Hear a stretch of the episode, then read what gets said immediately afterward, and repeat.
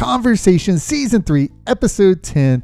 We have got an awesome episode for you this week. I'm joined by Mister Lee Grove, a fisheries biologist from F W C, and we're going to be talking about the use of mussels to help clean a lake and improve their water quality. This is a super innovative project, and you guys are not going to want to miss this story coming at you right now. I'm here with Lee Grove. Lee, how are you? I'm doing great. How about yourself? Doing excellent. First question is the same for everybody. Who is Lee Grove? Hey, Travis. Thanks for asking. Um, I'm a fisheries biologist with the Florida Fish and Wildlife Conservation Commission, F W C. I love the outdoors. I grew up spending a lot of time in it. Uh, grew up kind of from the coast of Alabama, and I've been here in Florida for about six years now. Coastal Alabama, Mobile, Gulf Shores, like yeah, Mobile, Alabama. Okay, so you were outside the jurisdiction of the mullet tossing at the Floribama as a kid, right? Yes, yes, I, yeah, I grew up in the city, Mobile. did right. you? And you grew up hunting and fishing up there? I did. Yeah, spent a lot of time offshore um, in the rivers and the delta, and then then hunting in the, the surrounding woods. Did you hunt small game? Did you hunt deer? What'd you hunt? Mostly deer. Okay. A little bit of squirrel. Uh, never duck hunted Mobile Bay? I have once or twice. It's a little early and cold for me. Early in the morning? Yeah. smoking, smoking as a true deer hunter. Um, they don't like, deer hunters don't usually like the effort that goes with waterfowling for some reason, even though I feel like they put a lot more effort in. It's just how you look at it, right? Right. Um, and how long have you been with F W C? About six years. Okay. And I see that you're wearing an A U fisheries shirt. Did you go to Auburn? I did, actually. I got both my undergrad and graduate degrees from, from Auburn. I really wanted to make an Auburn joke right there um, because I know we got a lot of Gator fans listening, but Auburn has a top-notch fisheries school, right? Like world class. Absolutely. Uh, one of the, the top programs in the country and in the world. Um, I was really blessed to be able to do all of my education there. What do they call it? It's the Plains, right? Yeah, this is the loveliest city, uh, loveliest town in the Plains. Loveliest town in the Plains. And uh, I have to ask, since we're talking about Auburn, are you a big football fan? I am, uh, especially when I was there at school. I was a huge Auburn Tiger fan for football. Now we got basketballs going pretty well for us, too. Um, also a big N F L fan. So. Oh, really? What's your uh, team in the N F L? The Saints, big Houdet. Okay. So. Uh, Drew Drew Brees guy.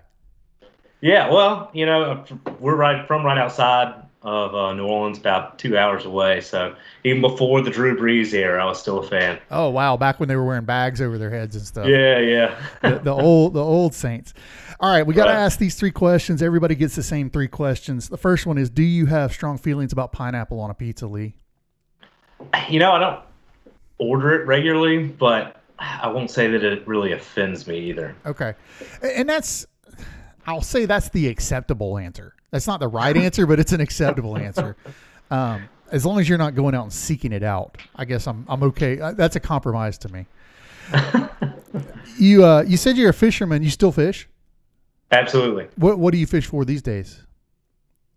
So it's one of the things kind of growing up on the coast. Where that's that's cool about growing up where I grew up and being in Florida. You're so close to so many different resources and types of fishing. So for me, I get asked that question a fair amount, and it's a hard one to say. So really, it's for me, it's just whatever's biting. so um, I'm happy going offshore here. I live down here in Fort Lauderdale. I'm catching sailfish um, during the spring, stuff like that. But also, I'll shoot up to Lake Okeechobee during the summer and catch a bunch of bluegill. I'm just as happy doing either one. You're so. You're an opportunistic fisherman. Absolutely. Wherever the hot bite is, that's where I'm going. So so that said, what is your go-to snack when you're going on a fishing trip? Man, it used to be, I used to get catch a lot of grief for this, uh, the Vienna sausages, you know, like the little canned sausages. But my fishing buddy kind of said he would mutiny if I continued to bring those on the boat. So now I think it's uh, Cheez-Its. Okay, Cheez-Its are good, but when you get when you get some bait on your hands, Cheez-Its don't translate as good. You got to like dump them out of the box then. Yeah, but yeah, the Vienna sausages aren't good for the bait fingers either. That's true. Although maybe it works the other way. You get some Vienna sausage juice on your lure, and it, it's, a, it's an additive. Right. uh, last one of these is: do you have a favorite Little Debbie snack? You know, I'm not a big sweets guy. Oh my um, gosh! But that being said, if you put some homemade brownies in front of me, I, I could eat that whole you, thing. You'd hammer some brownies. Oh, I love brownies. All right. So what led to you becoming a fisheries biologist? Yeah. So it's kind of where I grew up, and I went fishing with my grandfather, my uncles, my father, all the time growing up, doing, just spending a lot, as much time on the water as possible. And that kind of led to my interest in just aquatic life in general. And then found that when I was at school and really developed a passion for it. So now I'm doing it as a career. And did you come to work for the agency right out of school? Have you been doing F W C your entire career? No. So I did, I actually had a career working in the insurance field uh, originally, and then decided that that wasn't really the route that I wanted to go. And then went back to school and got my undergrad and then a master's degree in fisheries. Um, and that, that started about that about ten years ago, probably started down that path, and now, now found myself here. Awesome.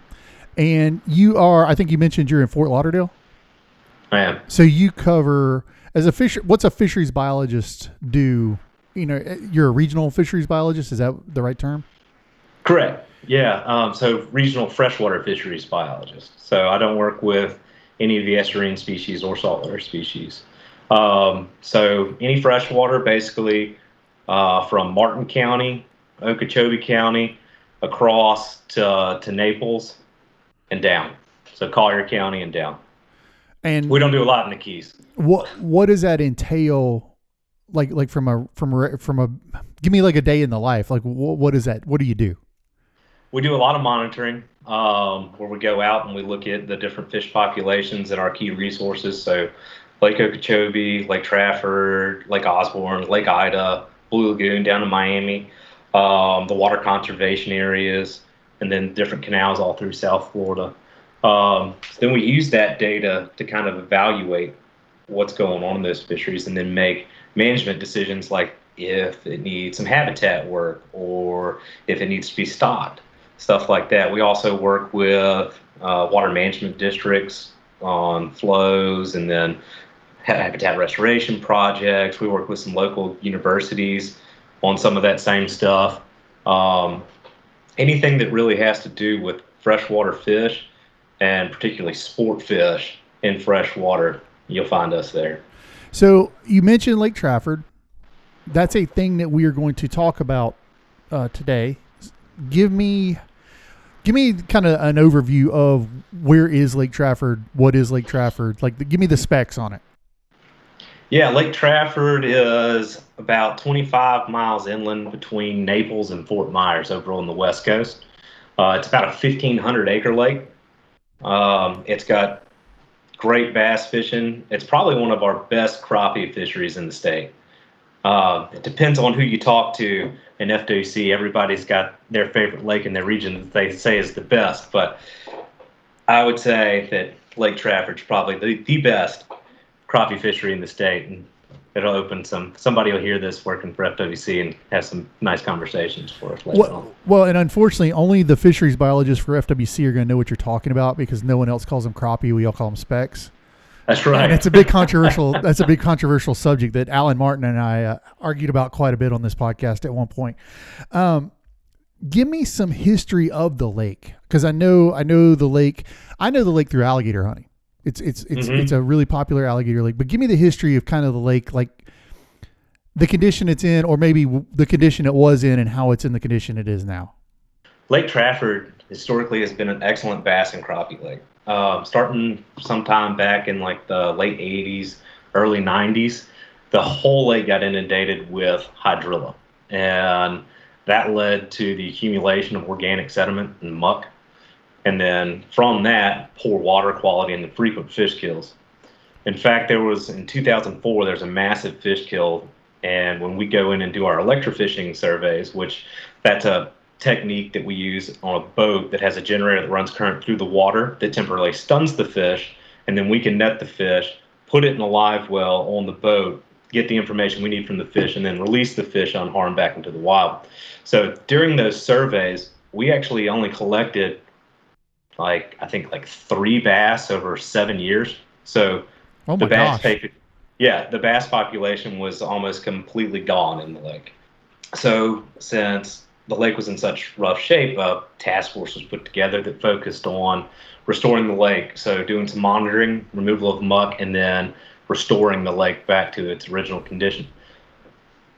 After that, uh, they got a project going that removed with South Florida Water Management District and the Corps and some other folks that removed about six million cubic yards of muck from the lake. And then we came back in and restocked the lake with native sport fish, and then started doing habitat work, planting plants, that sort of thing, to work on that restoration. Uh, we saw some really good return. Uh, bluegill, crappie, uh, largemouth bass actually rebounded really well. So everything was going really well. We saw significant um, increases in largemouth bass, red ear, bluegill, and crappie populations. However, uh, Hurricane Irma was really rough on the lake. That really set us back. So we we were getting the native plants reestablished. Eelgrass came back in the lake following a drought, and then Hurricane Irma really removed a lot of plants and destroyed a lot of habitat in the lake. And then following that storm, where you didn't have the plants kind of locking up that loose sediment and using up some of the nutrients that were entering the lake, then we started to have the water quality issues again. And we had actually had a bluegill algae kill in the lake in the winter of two thousand eighteen. So can I ask some follow-up questions on all this? Sure. When it when it when all the hydrilla got loose in there, I say got loose, that's Travis's term, um, and you said you had a massive muck accumulation, was that just from the hydrilla itself? Like like growing, dying, growing, dying, growing, dying? Like it was a, almost right. a natural occurring for an invasive species?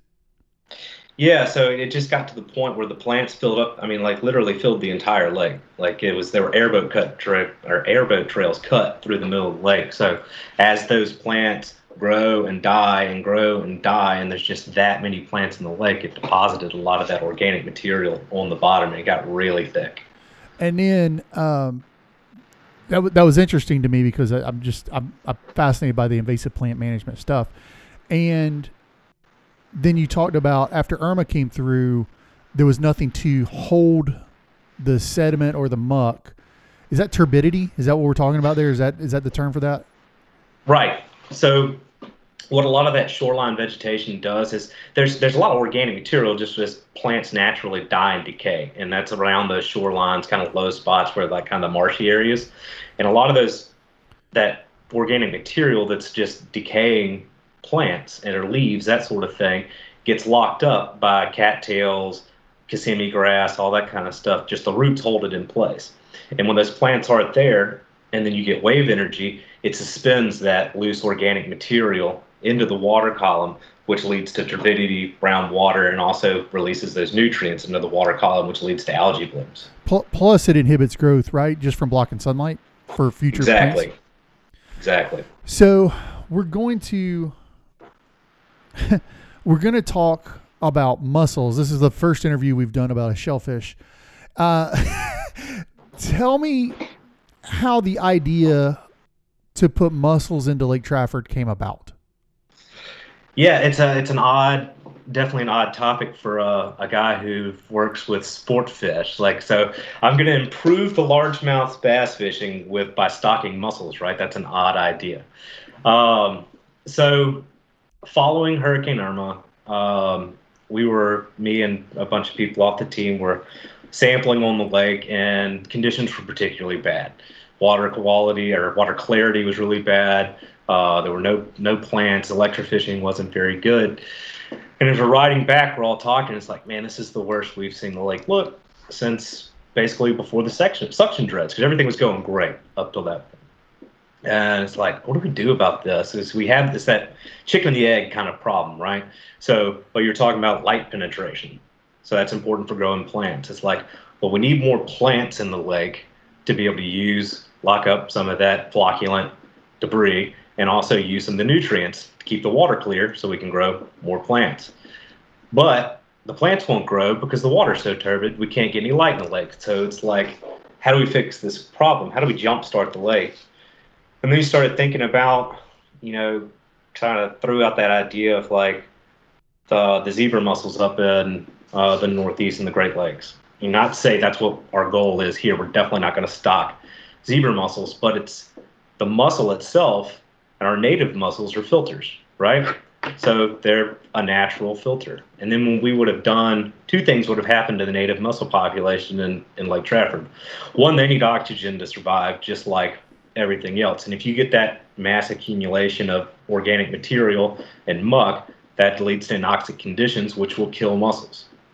So that would have been detrimental for the, the mussel population. And then when we did the suction dredge project, any native mussels or any mussels that would have been in the sediment would have been sucked up and moved to, to the disposal site. So we really have two things we can do here. One, we can restore the native mussel population back to the way it was before uh, the suction dredge and before the invasive plant problems. And while we're doing that, what if we can use our hatchery system to produce enough of them that we can have some positive effects on water clarity and water quality? So doing that, we produce enough of them to stock at a high enough density because they'll eat some of the, they'll use up a bunch of the phosphorus and nitrogen that's available in the water column. And they'll also take and eat some of those suspended solids as well. So, so you guys are driving around and you say, hey, let's use mussels, kind of like the, kind of like zebra mussels got out of control, but you, you use it as a jumping off point. And you said, well, if we took native mussels and repopulated them in this lake to help fix this lake. Right. How does that go from an idea while y'all are driving back from a sampling trip to becoming a reality? Yeah. So the first thing was um, one of our uh, my coworkers that works at our hatchery has a background in shellfish. And I was sitting there talking to her one day and I was like, hey, we had this idea for Lake Trafford about using some mussels, the same as I think they're doing off in the saltwater environment with oysters. I was like, is that something you think that we could do here at our hatchery? And she was basically like, yeah, that's a really interesting idea. I, I think we can make that happen. But like anything else, it takes money. Um, and our budgets are limited, and we didn't have the available funds. So that's where the Fish and Wildlife Foundation came in. Through their, their bear tag grant, we applied for a grant with wrote a proposal with our ideas and applied for a grant that then they funded, and we were able to hire another mussel biologist to help us with develop the propagation techniques and produce the mussels that we need for the project. So so basically you, you guys wrote a prospectus, submitted it for the grant from the Fish and Wildlife Foundation of Florida, which is the nonprofit kind of entity for F W C. And they said, yeah, this seems like a, a valid project. We will fund this project. Yeah, exactly. And I think you mentioned that's money that came from purchase of the bear tags. Correct. The the conserve, I think it's Conserve Wildlife. There's a bear tag. They just came out with a new one. We'll talk about that at the end, but they just came out with a new one. So what makes this so innovative? So it's it's a new concept. I, I think they've been doing it in, with oyster, or they have been doing it with oysters in uh, the marine environments. But round about this time when this whole thing got started out, nobody had ever really tried to use, produce enough mussels to affect water quality. Um, since we started this, and about the same time, Pennsylvania started it, and then a group in D C also started it. Okay. So independently, we all kind of came with the same same idea at the same time. The propagate propagating mussels to stock back into the wild isn't necessarily new. What it's what it's been used for in the past is uh, the endemic mussel species that we have, like up in the Panhandle and in some other areas where those those species are are threatened or imperiled. So it's kind of keeping those populations going. But this is like the first, definitely the first time in Florida, and there's only two other places that I know of that are trying to produce enough of them to have effects on water quality. So, so describe, and you're not a mussel scientist, you're you're a fisheries biologist, but describe yeah. to me, I'm, I'm just going to ask it this way, the coolness of how you get mussels to reproduce and how that process works with fish and everything else, because this is not how oysters work, this is not how clams work. Like, right. So another thing that makes it innovative is this is the, the species that we're using are the first time this species has ever been cultured before. So, but every mussel is a little bit different and they have really interesting reproductive physiology. So some of the really interesting mussels will actually create a lure that looks like a fish. And what that does is it holds the little glochidia. So that's their, their offspring. It looks, just, if you look at it, you can only see them under a microscope, and it looks just like a tiny little mussel. So what they'll do, what their goal is, is to then transplant those glochidia onto the gills of a fish. So freshwater mussels really depend on a host fish, whereas a lot of your clams and oysters and marine species, they broadcast their offspring into the water column that then settle out on substrate later and grow. So freshwater freshwater mussels require a host, and that those glochidia have to be deposited on the gills. So what will happen is the ones that create a lure, it looks like a little fish, so it'll get something like a bass or like a bluegill that wants to eat that little fish, and when it bites it, the glochidia are released, and then they attach to the gills. But for the, the mussel that we're using, they actually have a little bit different technique. They actually use what's called like a, uh, a mucus net. So, and we're using bluegill. That's their host, the host species that, that works for the mussels we're doing it with. And they'll just put out this net that's got all the little glochidia on it, and then the bluegill will then swim into the net, and then the glochidia are, or uh, the fish is infected with the glochidia that way. You say infected, it's not a bad thing, right? Like this is how it works in nature. Right. Yes. Um, so it is. It is a parasite, but it doesn't harm harm the fish. So it'll ride the gills for a little bit until it develops enough to that it can then fall off and then deposit itself in the sediment. One of the interesting things that we found throughout this process is actually the bluegill actually end up getting immune to the to the glochidia, to the parasitic uh, offspring from the mussels. They can only be infected one time. So every time that we go to produce more mussels, we have to find, we have to get naive bluegill for the trials. I'm going to say that's the first time we've ever heard the term naive bluegill on the podcast, and I love it. I think that'd be a great band name. Um, the Naive Bluegill are playing tonight at the House of Blues. How did you, this is the coolest thing ever. So you, you get these fish to swim. You don't get them to swim through it. They swim through it naturally because they, that's just what fish mm-hmm. do. It attaches to their gills. The mussels grow to a point on their gills, fall off, no harm to the fish, and now you've got mussel spread, almost like a, to put it into my backyard terms, almost like a beggar weed or a Caesar, like it, right? It's almost yeah. like a seed that sticks to them. Pretty similar, yeah. Um, and then we'll once they fall off the fish in the tank, so we're doing it in tanks. So we'll put the fish in the tank with the mussel, and that's the way the fish gets infected. And then those when those glochidia fall off, we then collect them, put them in little mesh bags, and then we move them to the ponds that have a lot of nutrients and stuff like that because it's an aquaculture facility. And then they grow up in the ponds until they're ready to go into the lake. And let's talk about where you're doing this at. Oh, yeah. It's the Florida Bass Conservation Center up there in, in Richloam. It's an amazing facility where they're able to do all kinds of great things with sport fish and catfish and fish that are stocked around the state. Uh, and now we've added on a little bit to it. Now we've got a a mussel section going on at the hatchery. Uh, when my kids were young, they used to do a fishing tournament there annually for like the kids in the area. And we would go out and fish at the Richloam hatchery because it's probably an hour and fifteen minutes from the house. And they'd let you fish and keep the catfish out of the little stocked ponds and stuff. And it was, it was an awesome facility, but you could also do tours of it and everything else. I don't know if they still do that. I'm sure they do tours at some time. So check F W C's website and look into the Richloam Fish Hatchery. It's a very, very cool place. They're absolutely still doing tours, and the public is welcome to come check it out. And you should. It's it's amazing. And it's sitting in the middle of a W M A, like in the middle of freaking nowhere. Yeah. Um, so how did you guys figure out which species to use? Yeah, so we're using the first species that we started on, we're using the paper pond shell. We selected that species, one, because it's one of the most common mussels throughout the state of Florida.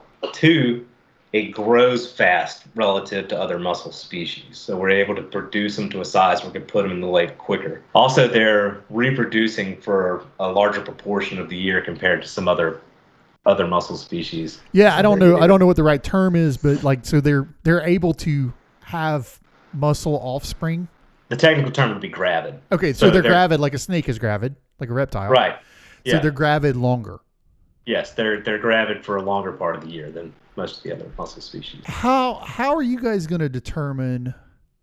Because we haven't put mussels into Trafford yet. Like we're th- we're in the the we need to grow some mussels part of this program, right? Right. So we're very much in the development new new early on stages of this project. We have put mussels in the lake. So we need to, before we start putting a lot of mussels in the lake, we need to make sure that those mussels will survive. So what we've been doing is some of our our uh, broodstock, mussel broodstock, we put some of those in the lake that we're thinking about, in sites we're thinking about stocking, to make sure that if we put more mussels in the lake, that they're actually going to survive there. And really, we just started that a couple months ago, and the mussels are doing great. So it looks like that part of the project is a go. If we put mussels in the lake, they should live fine. Before we're able to actually put mussels in the lake in any quantity, we're going to need to figure out a couple things. So just because we're able to to grow a few doesn't mean that they're the best best mussel to put in, right? So the way things work, the, the easiest mussel to produce is going to probably have the poor, poorest filtration rates. So, and then a then a mussel that's easy for us to produce, or relatively difficult for us to produce, will have much better filtration rates. So one thing we got to do is we have to look at, so ease of propagation, how many can we produce, how much effort does it take? We need to consider the filtration rates of the different species, and then look at that balance between who's the best filter and how many can we produce to meet our goals. And that's how we'll select which mussel go in, or probably a different variety of mussels to put back the, that natural mussel community the way it was, because every system has multiple different species of mussels. It's not usually just one species. So, so that leads to it's a it's a it's going to be a complex process that you're going to have to go. Obviously, you made a educated guess. I say you, the agency made an edu- educated guess that said we're going to start with the paper pond mussel because that that ticks a couple of boxes. We think it's a good enough filter, but also will propagate rapidly enough? Yeah. So it's, well, one, we were able to test. So it's, since it's gravid for so much of the year, we're able to learn that process because it's never been done before with that species. So we're starting completely from scratch. So if you only, that mussel's only gravid for like a month, then you only have a month to try to figure out how to, how to produce that muscle. And then you got to wait till next year. So with this one, it's gravid for, I think, like ten months out of the year. So for most of the year, you're able to try different techniques. And because of that, when we first started this, we tried the techniques that had been done with other mussels, some of the endemic species, and they didn't work for this mussel. So there were a bunch of different things that we tried in order to find something that worked. And that's going to be true for all these mussels. And because these are native mussels, you still be careful with your, your approach in it, but but it's not the same as introducing a biological control or something would be, where you have to go through a, locking it in a room, right, for a long period of time to see other effects. You already kind of know that these mussels exist on the landscape. Right. So we're making sure that any mussels that we put in the lake are historically part of that ecosystem. So to do that, we've got our, our mussel group out of uh, Pensacola who are coming down. They do all the mussel sampling throughout the state. They're involved in the project, and they're so they're looking at the mussel communities in the surrounding area and around the lake, and then also looking looking through the dirt from the disposal site to see which mussels were in the lake before the suction dredge too. So we know that we're using mussels that should be in that lake and part of that ecosystem. Gotcha. So how are you going to figure out how many mussels you're going to put in the lake? That'll have to do with the filtration rate, right? Okay. So we're one of our other uh, partners on the project is Collier County Pollution. So they collect all the environmental data, phosphorus loading, nitrogen loading, all that. Um, they're not. They collect all the phosphorus and nitrogen data uh, for the lake, and then there's there's a budget for that. So we'll then calculate, in order to have the desired effect, based on the filtration rates of the mussels, then how many of those mussels we need to stock in the lake in order to get our desired results. How long before we start seeing massive stocking of mussels in Lake Trafford? We're probably years away from that. So right now we've had success propagating the paper pond shell mussel. So we can spawn that mussel, we can produce juveniles. Currently, we're working on the grow out for that. So after you produce them, you still got to grow them up to a size where you can actually put them in the lake. And that's oftentimes a lot more complicated than it sounds. It's not as simple as just growing them, throwing them in the water, they'll grow up, then we put them somewhere else. There's a process to that as well. And then we're also, so now that we're working on that, we've moved on to a new species, which is the Florida spike. And we'll work on the same thing with that. We got to figure out how to propagate it, and then we got to figure out how to grow it out. So after we figure out how to grow a couple of these mussels and which ones we can grow, which ones we can't grow. And in the meantime, we'll start looking at the different filtration rates for each of these species and then select which mussels or combination of mussels are going to go in. You're starting to click for me too now by using the paper pond as your as your kind of uh, I'll say I'll say first. I know it wasn't your first, but as kind of your first test, you also learned a lot about mussel propagation that can then be applied probably to some of the other species that may be better filters or or, or whatever. Right, exactly.